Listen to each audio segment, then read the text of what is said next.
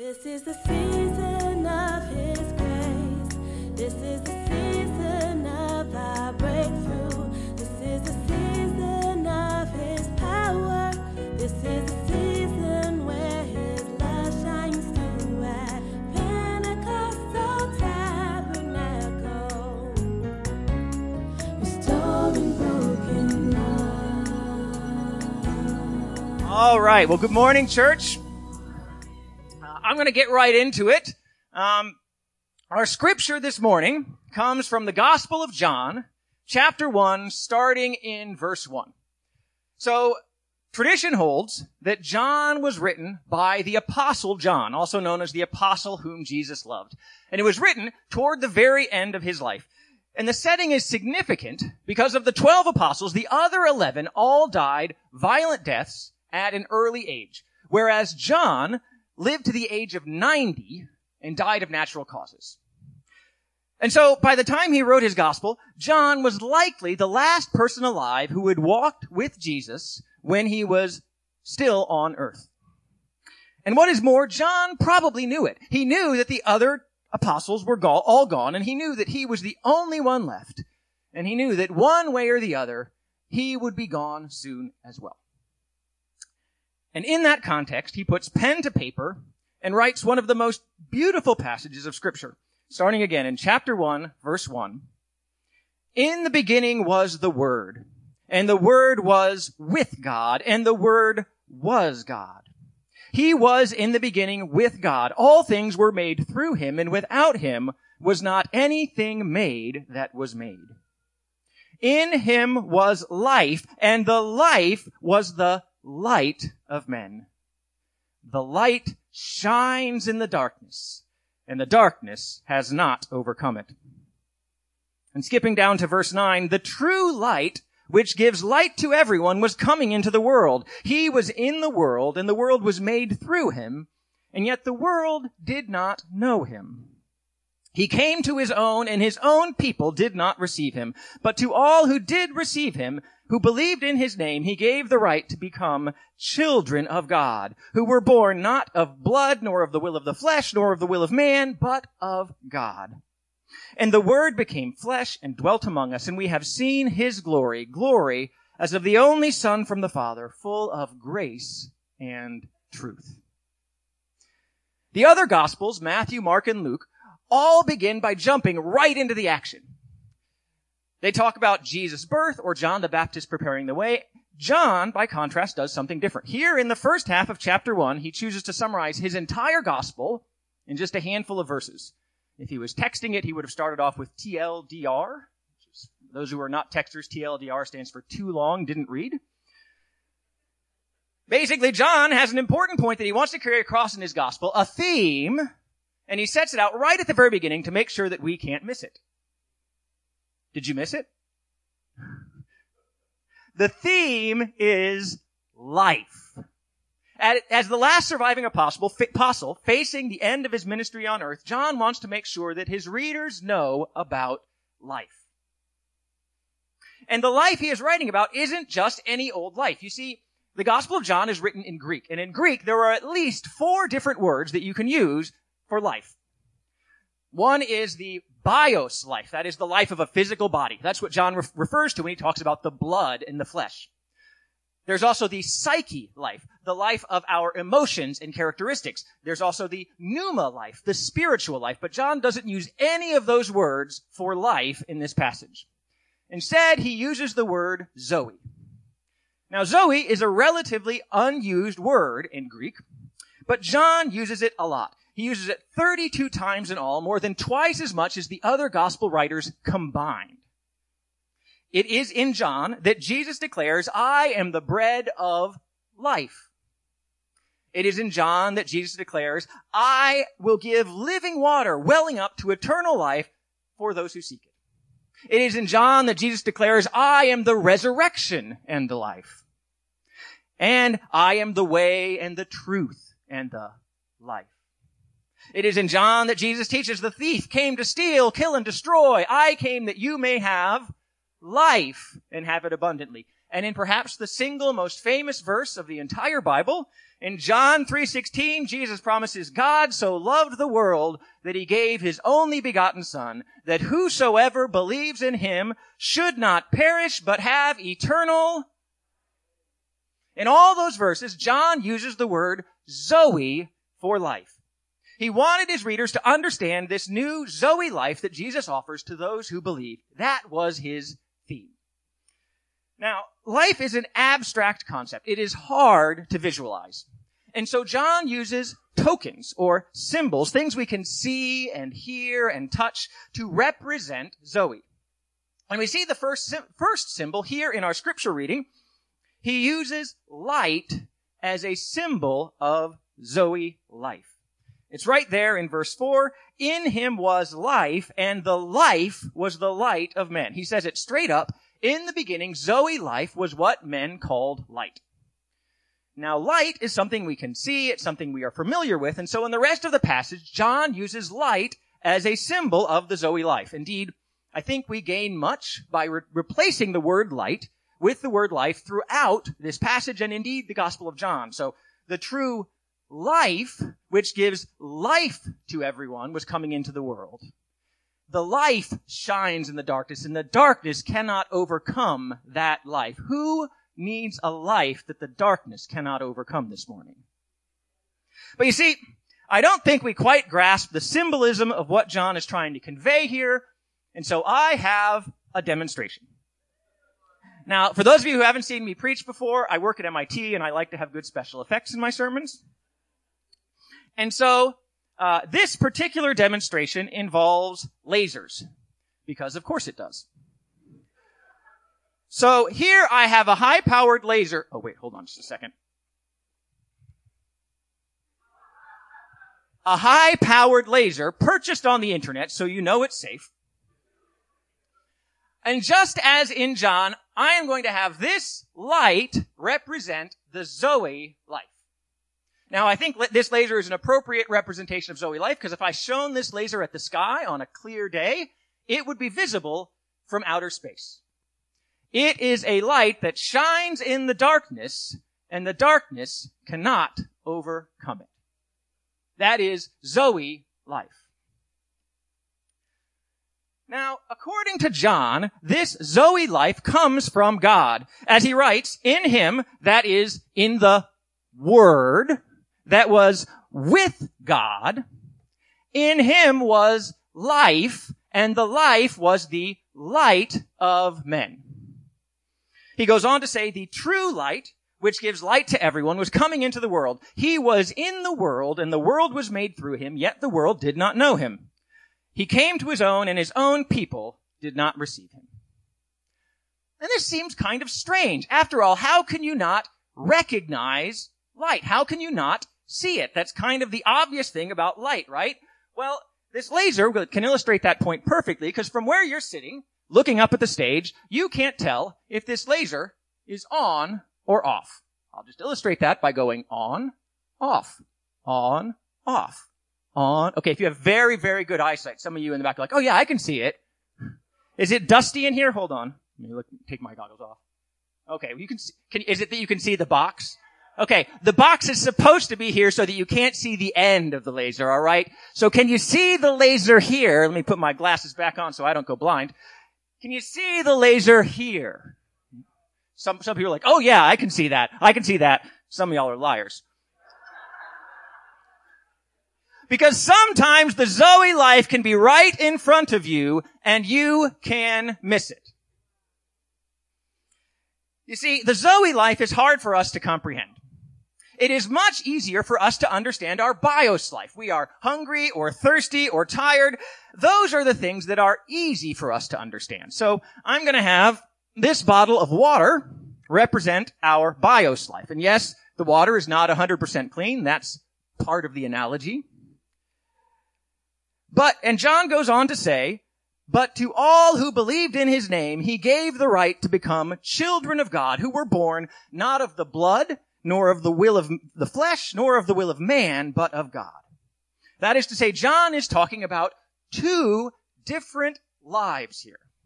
The first one is born of the blood and the flesh and the will of man. That is our bios life.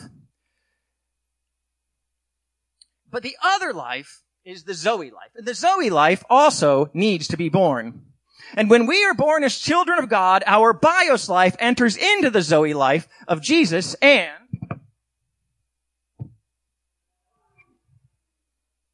we see his glory. You may feel dull or cloudy or dirty, but when you connect with the Zoe life of God, you can shine.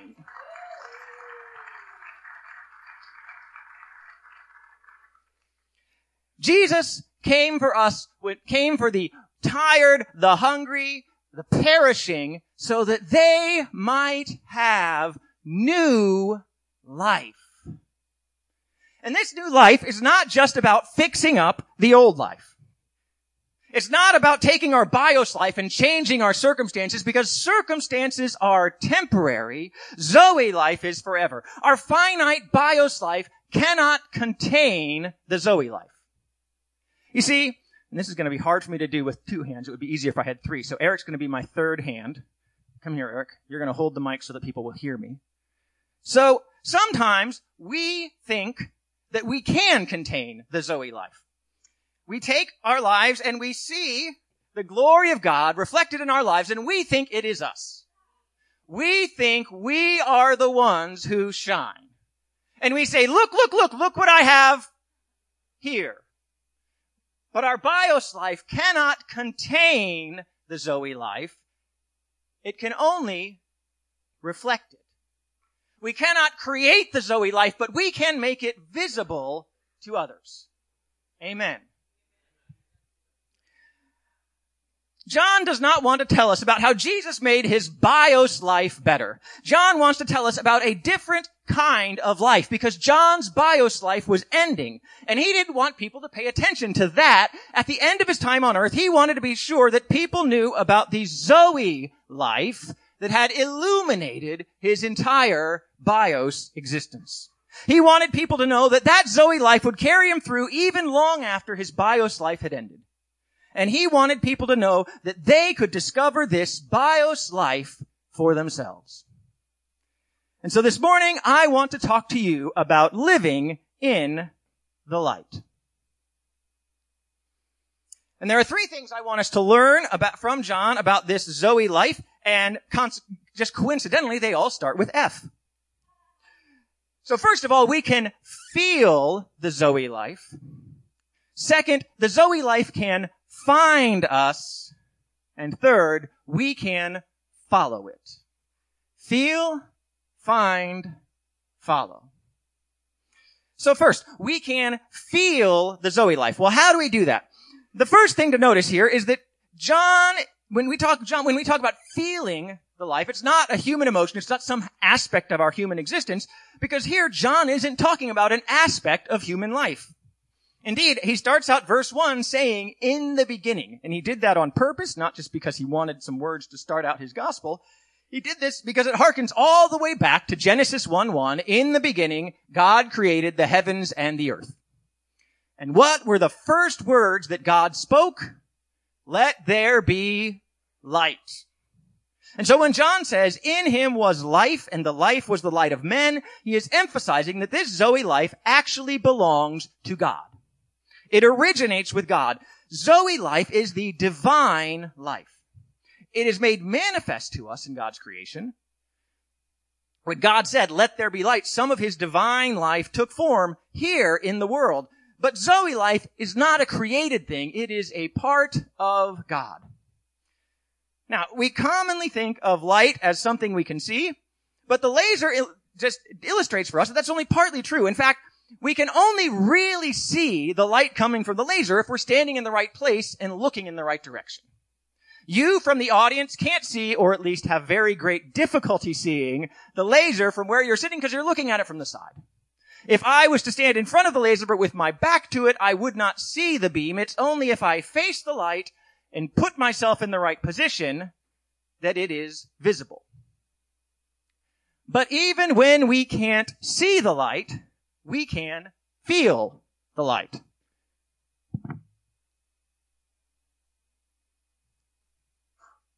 because it's hot. And in case you don't believe me,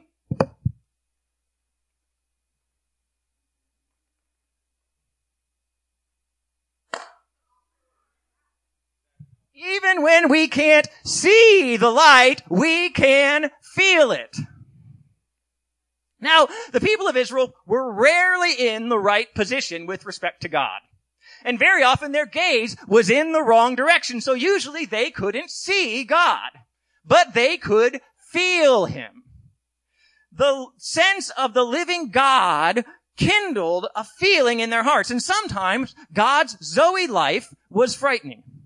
In Deuteronomy, right after they received the Ten Commandments from God, the Israelites said, "If we hear the voice of God any more, we shall die.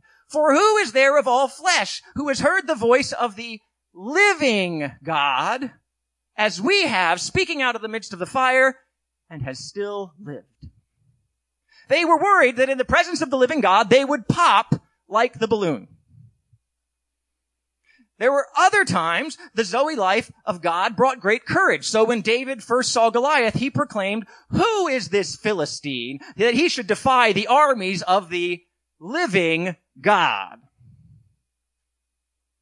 You see, because a living God is one who is active. You can sense His presence, you can feel Him moving, and you can know that He is going to do something.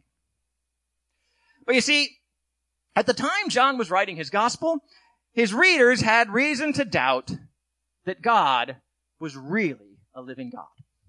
About twenty years earlier, the Romans had destroyed the temple in Jerusalem and outlawed Christianity, and all of the original apostles, except for John, were dead. Most of them having been killed for what they believed, and pretty soon John would be gone too, and where would they be then? If God was living and active, when was He going to do something? Well, here I want to remind you of one other use of the word live. How many of you have ever been to a live concert? Live concert. Few of you have lived very deprived lives, but most of you have been to a live concert. Awesome. Now, if you're at a really good live concert and the musicians finish their set and they walk off the stage, do you just say, "Oh, that was excellent. Let me go to the parking lot and try to get a beat on, beat the rush of traffic"? No. You stay there, and you keep clapping, and you cl- keep cheering. Maybe you stomp your feet because you're waiting for the right. Because that is the one special thing about a live performance. If you're watching that same performance on D V D, you can cheer and clap and scream all you want. The D V D is not going to make the musicians magically reappear. But a live musician can always come back for more. In fact, if you are a really good performer, and you know you're a really good performer, you'll save a couple of your best songs just for the encore, because you know it's coming. And it's the same with the living God. Sometimes He saves His best stuff for the encore.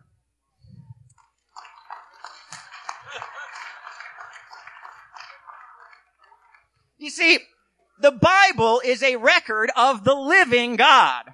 He is a God who is full of Zoe life, a God who speaks to people, touches their hearts, makes a way where there seems to be no way, and just wait to see what He does for an encore, because He is not done yet.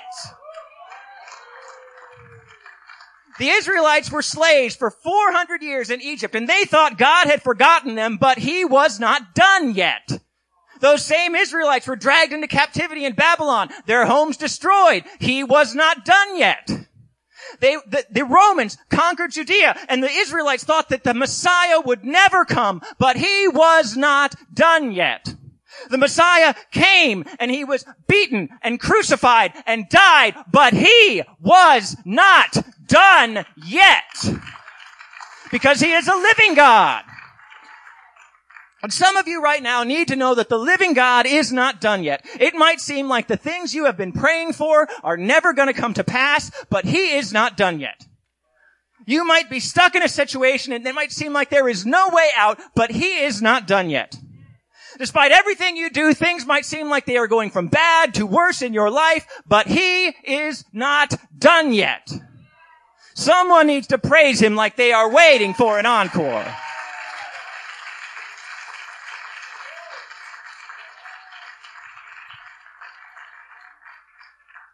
When we feel God's Zoe life, even when we can't see it, we, we, even when God doesn't seem to be doing anything, we can praise him because we know that the living God is not done yet.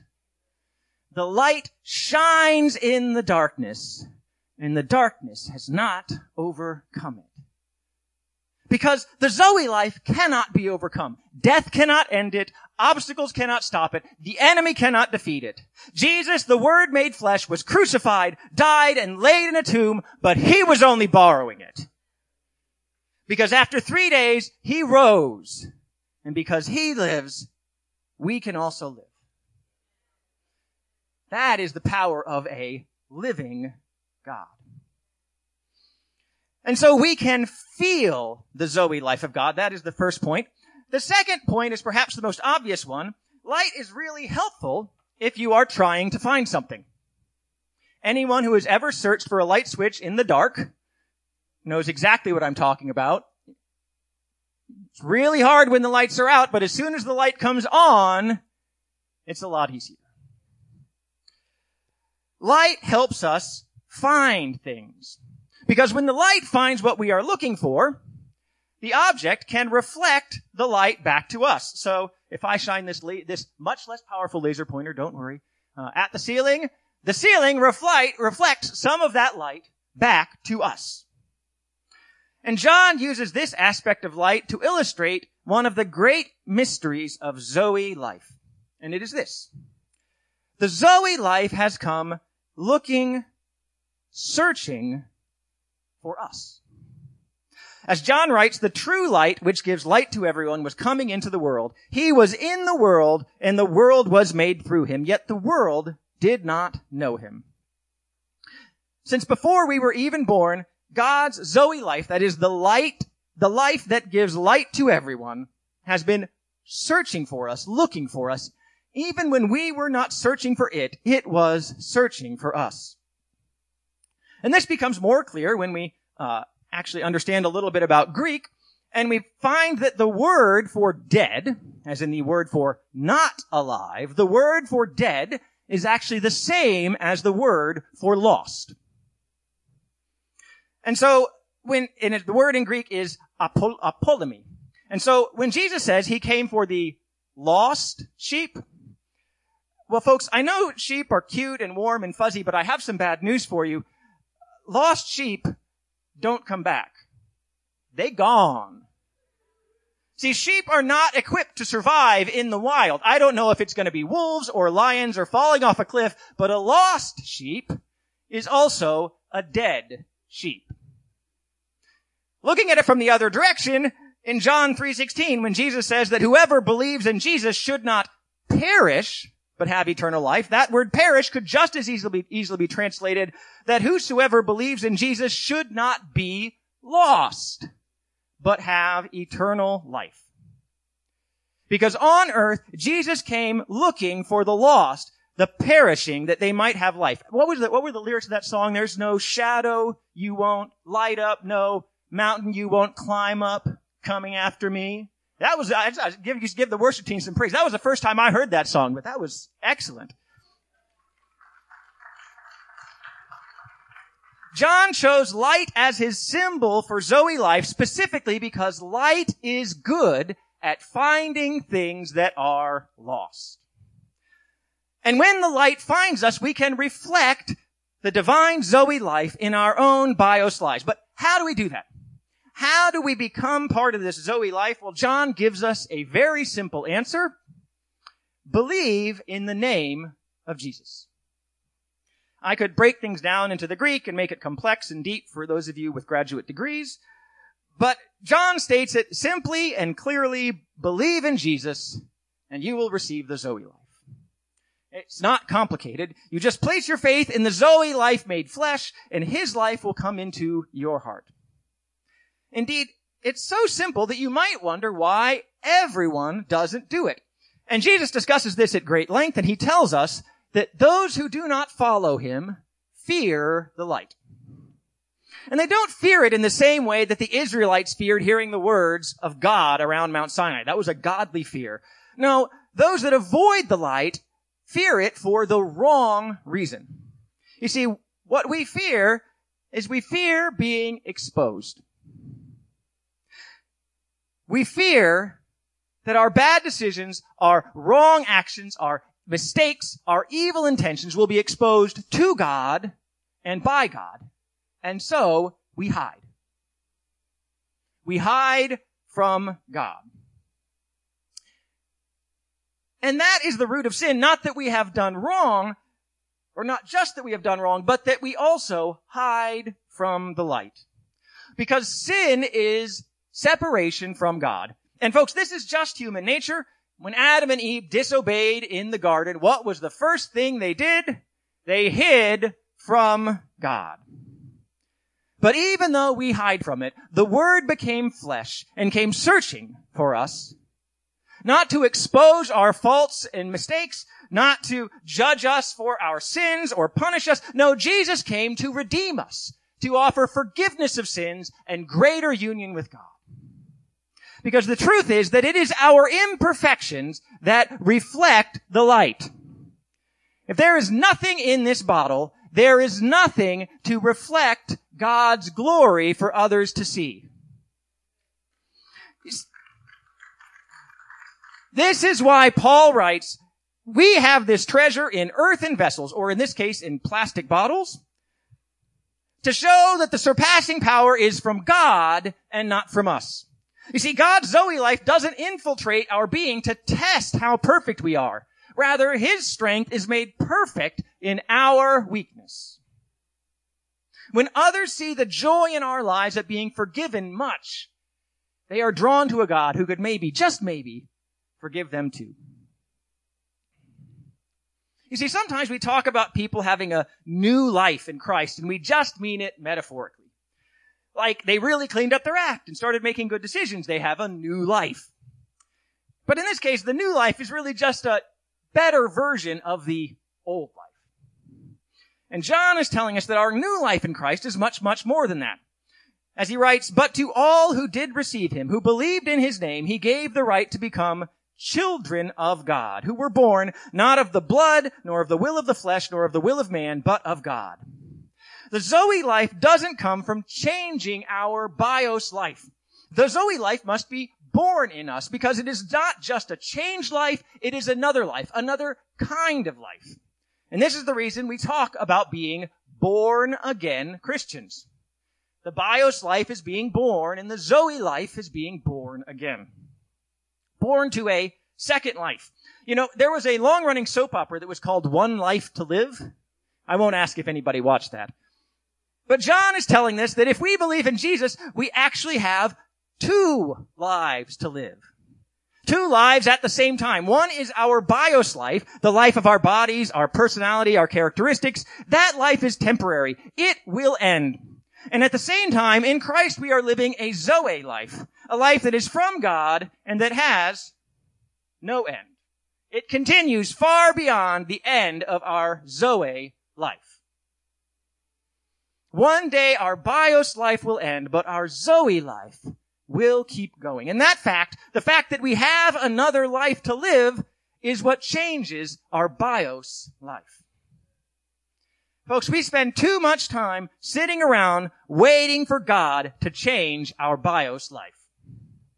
It's like people are waiting around for a radioactive spider bite from Jesus.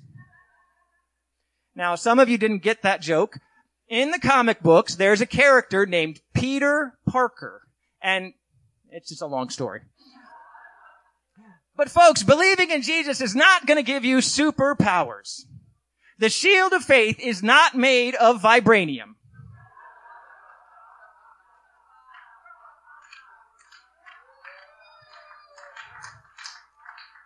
The belt of truth does not have a batarang attached to it. Folks, I can do this all day. I got jokes. I know the Avengers movie came out this weekend, but we are not in a movie theater. Jesus came to preach the kingdom of God, not the kingdom of Wakanda.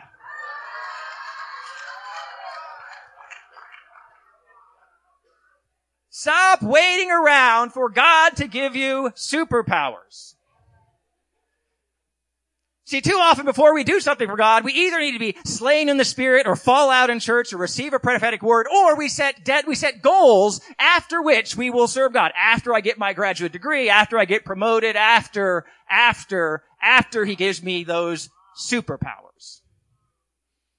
And what John is saying is it shouldn't take all that, because if nothing else, just knowing that we have another eternal life to live should motivate us to do something with our temporary bios life. And it's time for the, the student, I still have more to say, but it's time for, we have, we have Sunday school today, right? Yes. So it's time for the Sunday school students and teachers. I'm going to give you some time, give you a chance to, uh, to, uh, head out. Um, I have, no, no, there's no, there, there's not, th- th- there's just reiterations of the same demonstration, kids. Don't worry. I mean, there's not, it's not like you're going to see it even cool. It's really funny. Like, you know, when I'm walking around church, the kids remember the demonstration. Like, you're the guy who did that thing. I don't know if they remember any of the words that I talk about, but they remember the demonstrations. So they, I, so yes, I try to put the demonstrations at the front to make sure all the kids get them. But the fact that we have an eternal life should motivate us to do something with this temporary bios life that we have. Now, I'm reminded here of uh when Pam Arland, uh, she came and spoke as part of our Living Life on Mission series last week. And Pam, she was a missionary to the Tajik people in China for about ten years.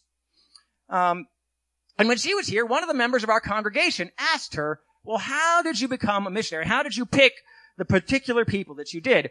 And Pentecostals that we are, I thought that, I think we probably expected that there was going to be a really dramatic story involved. You know, like Jesus coming to her in a vision and saying, go. Or, you know, a sensation of scales falling from her eyes.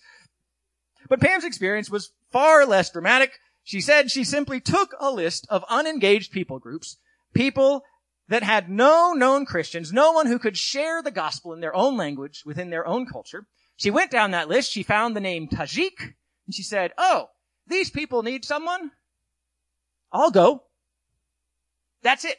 No revival move of the Holy Spirit. She didn't have a, d- a graduate degree. There was no prophetic word. She just had a willingness to use her bios life to reflect the Zoe life. And when she got to the Tajik people, Pam found that there were really simple ways that she could reflect God's glory. You see, at the time, and one of the simplest ways that she could do this was to have them draw pictures. Pretty simple. See, at the time, the Tajik, there was no Bible in the Tajik language, and even if there was, most of the Tajik people were illiterate. They wouldn't have been able to read it. And so to get them to understand and learn and have a Bible that they could refer to, she would have them draw pictures. She would tell, you know, for example, to teach the story of, say, Lazarus being raised from the dead, she would give them a piece of paper with four boxes on it, and she would tell them the story over and over again and ask them to fill the boxes with pictures illustrating what happened in the story. And so then at the end of that time, each person had a Bible story written in a language they could understand, the language of pictures. And I think everyone who was at her talk was like, oh, wait, that's it?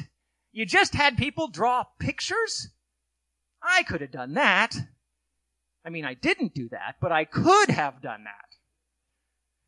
And I, for one, felt pretty convicted because she made sharing the gospel under a repressive communist regime sound easy, whereas I make sharing the gospel here in America sound hard. Why don't we do more of the easy things that reflect God in our lives? Showing hospitality, praying for people, sharing what God has done, reaching out to the poor, the lost, the outsiders, because in the end, the story is simple. Believe in Jesus, and you can have eternal life. We don't need superpowers to tell that story. Just being born into that life is enough. Because our Zoe life is eternal, and once we are found by it, we have a limited time offer to reflect that life in our temporary life on earth. And so we can feel the Zoe life, we can be found by it, and the final F is follow. The Zoe life gives us something to follow. So if I take this laser again and I point it at the ceiling, and I hold my hand relatively steady, it gives us a direction to follow, something to head toward. Indeed, during the early days of Christianity, Christians were not called Christians. Christianity was called the Way, and Christians were called followers of Jesus because they were following the direction that Jesus' life had set for them. Now, folks, you need to realize that following is not a spectator sport. Sometimes we think that being a Christian means God is going to magically take us from where we are to where we want to be. Folks, that is not God. That is Uber. Okay, so if you want to get from point A to point B, call an Uber. If you want new life, call Jesus. See, some of you are taking a nap in the back seat waiting for Jesus to drive you to heaven. And I got bad news for you because that is not how it works. Jesus is our Lord, not our chauffeur.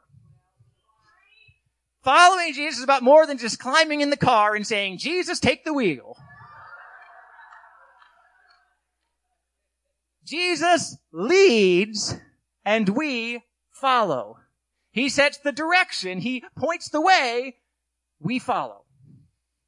Now, there is a modern convenience that I think sometimes confuses us about what it is like being a follower of Christ.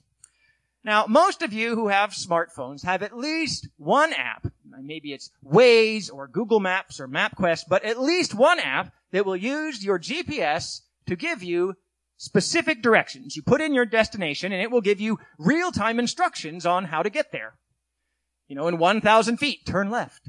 Continue straight for three point one miles. Watch out. Stopped vehicle on shoulder ahead. But the direction God gives us to follow does not work like our G P S. God does not give us turn-by-turn directions for how to get through the bios life. It's not like he comes and says to us, in one thousand feet you will find a lost soul who needs to be saved. Continue praying for three point one minutes. Watch out, spiritual temptation in nightclub ahead. That is not how God directs us to follow him, and that is a good thing. Because how many of you have ever been somewhere, and in the middle of a trip, your G P S loses signal? And you, you look up and you realize, oh snap, I have no idea where I am. Because you can have the most accurate, up-to-date, detailed map in the world, but if you don't know where you are, you are lost. And no map is gonna be able to find you.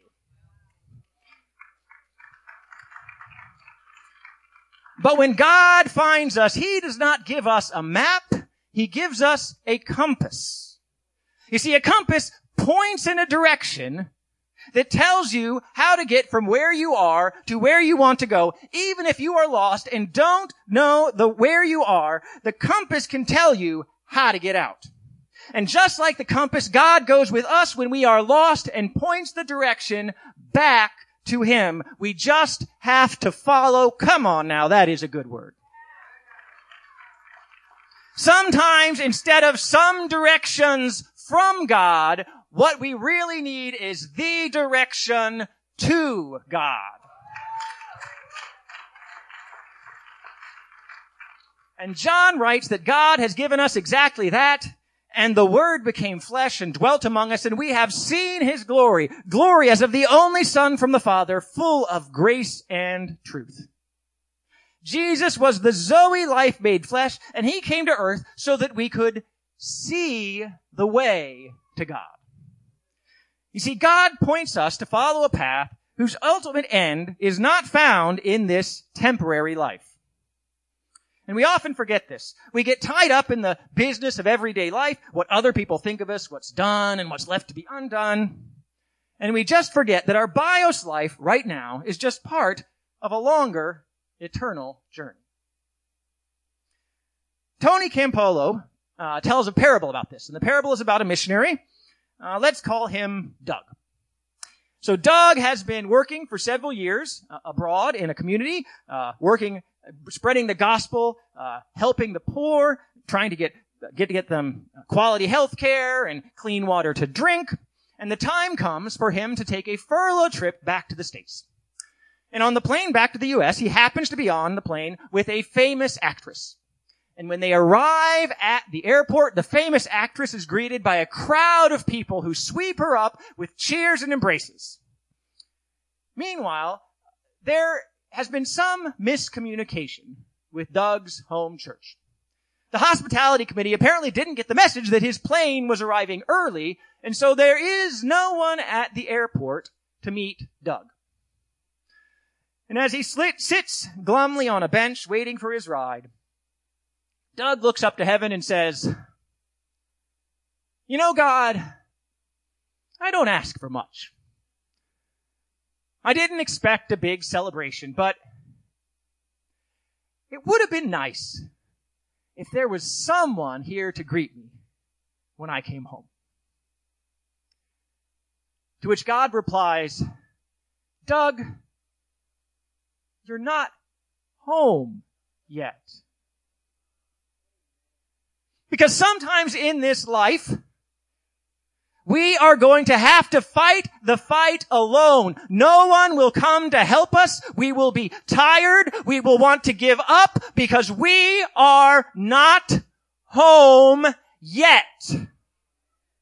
Sometimes when you try to do the right thing, the world will be against time, against you. Every time you try to do something right, someone gets in you, your way, saying bad things about you, blaming you for things you did not do because you are not home yet.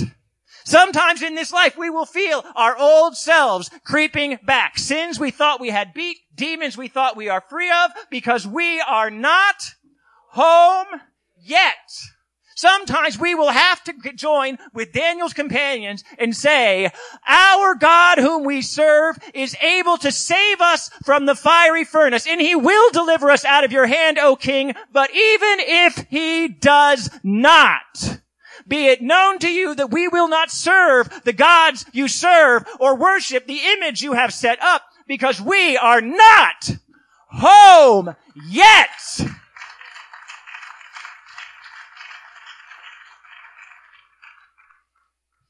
We serve a God who sent his only son to us. A son who was condemned to die, though he had done no wrong. A son who had a crown of thorns pressed into his scalp. A son who was mocked by the crowds who came to watch his execution.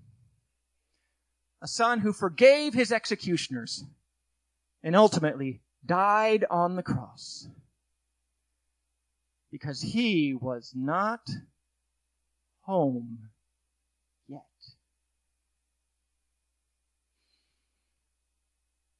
There may be times in this life where you are not appreciated. In fact, if you follow the path that Jesus laid out, I guarantee you there will be times where you will not be appreciated here on earth.